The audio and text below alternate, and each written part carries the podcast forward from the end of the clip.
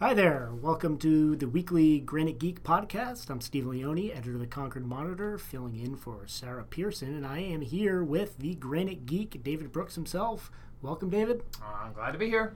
All right, so David, this this week's column, uh, you kind of delve deep into the world of recycling. It's something that most of us do, and we, we all should be proud of doing it. But you don't seem very happy about about it. Why don't you Why don't you tell us about yeah, it? Yeah, I'm not. Uh, I mean, uh, the problem is that the collapse of the recycling industry in the last year that we've written about a lot at the Monitor, right? The economic collapse has made me realize that the whole the whole process well, it's not a sham, but it's much less useful than I thought. And many people are realizing that right now, as they're recycling that they're putting out in their single stream buckets, some or all of it is just being trashed or burned for uh, an incinerator because it's too expensive to recycling it. So it's kind of depressing because I've been patting myself in the back for being, you know, a recycling do-gooder supreme. As you know, I, I, collect recycling materials here in the newsroom and take them home and add them to my recycling because I'm an awesome tree-hugging kind of guy. And so, really, it turns out a lot of that self-congratulation has uh, been unwarranted. Okay, but so this is this is an issue really playing out across a lot of towns that are really making this decision now of do we recycle or do we not recycle? Do we not recycle? They're in contracts with the companies that haul away this material. Yep. What decision are the companies having to make right now? Well, the, so the problem is the, China. Up until about last year, China was taking vast majority of our uh, recycled material and turning it into a raw material because you know the, the growth they've been doing, the economic growth, and so it's been this free or cheap way to unload this stuff, and we get to say, awesome, they're going to recycle it. Uh, so but then they, about a year ago, they said, you know what? You're sending us a whole bunch of crud as well as recycled material. We're ending up with all these environmental problems. Turns out, you know, it's not like it got magically all turned into new stuff and everything was wonderful. And so they've said they basically cut down on it. So they're taking very, very little of it anymore. So the economics of recycling has collapsed. So it used to be that if you your town collected a certain amount of, of say, um, mixed paper, mm-hmm. that lovely mixed paper, which takes up uh, uh, close to half of the volume of most recycling, that they could sell it for a certain amount of money. Not a huge amount, but a little bit. But now it, they have to spend a fortune to get rid of it because n- there's nothing that can be done with it. China won't take it anymore. There's no, there's not enough of a paper market. So those economics, of the towns are saying, "Holy Toledo, our budget's going crazy." So forget it. We're just going to take this to the landfill and dump it there because that's cheaper than trying to recycle it.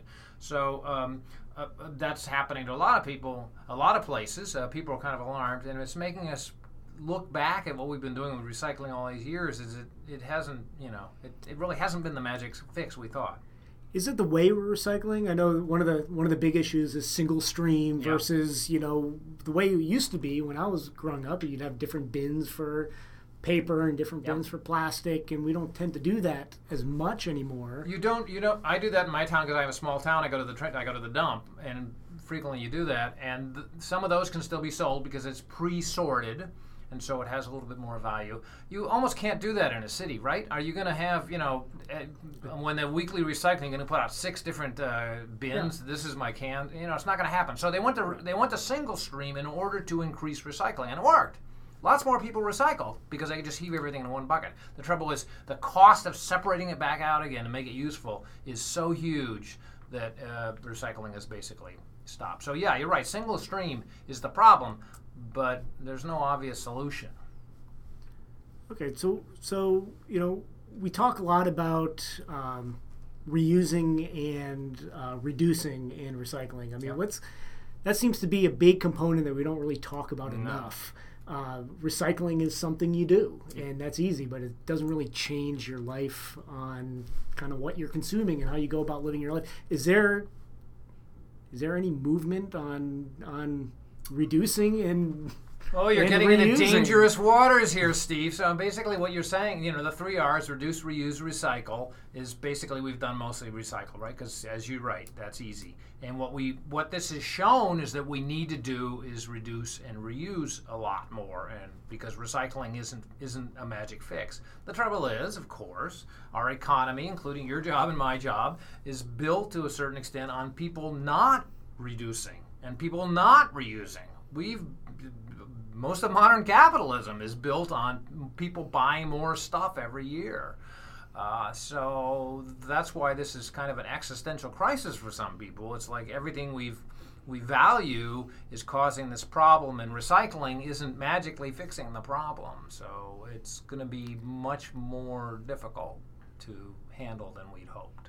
Okay, well, you know, this is certainly been an issue we'll keep following, uh, and it's going to keep developing. Your, I believe we're working on a story about it today for tomorrow's paper. So yeah, yeah. absolutely. Um, and you can you can find that on ConcordMonitor.com. Uh, I think we can end here. Okay. And uh, you can sign up for the podcast, Podbean, Stitcher, Apple Music. Uh, see it on ConcordMonitor.com. And or granitegeek.org. I also put them there.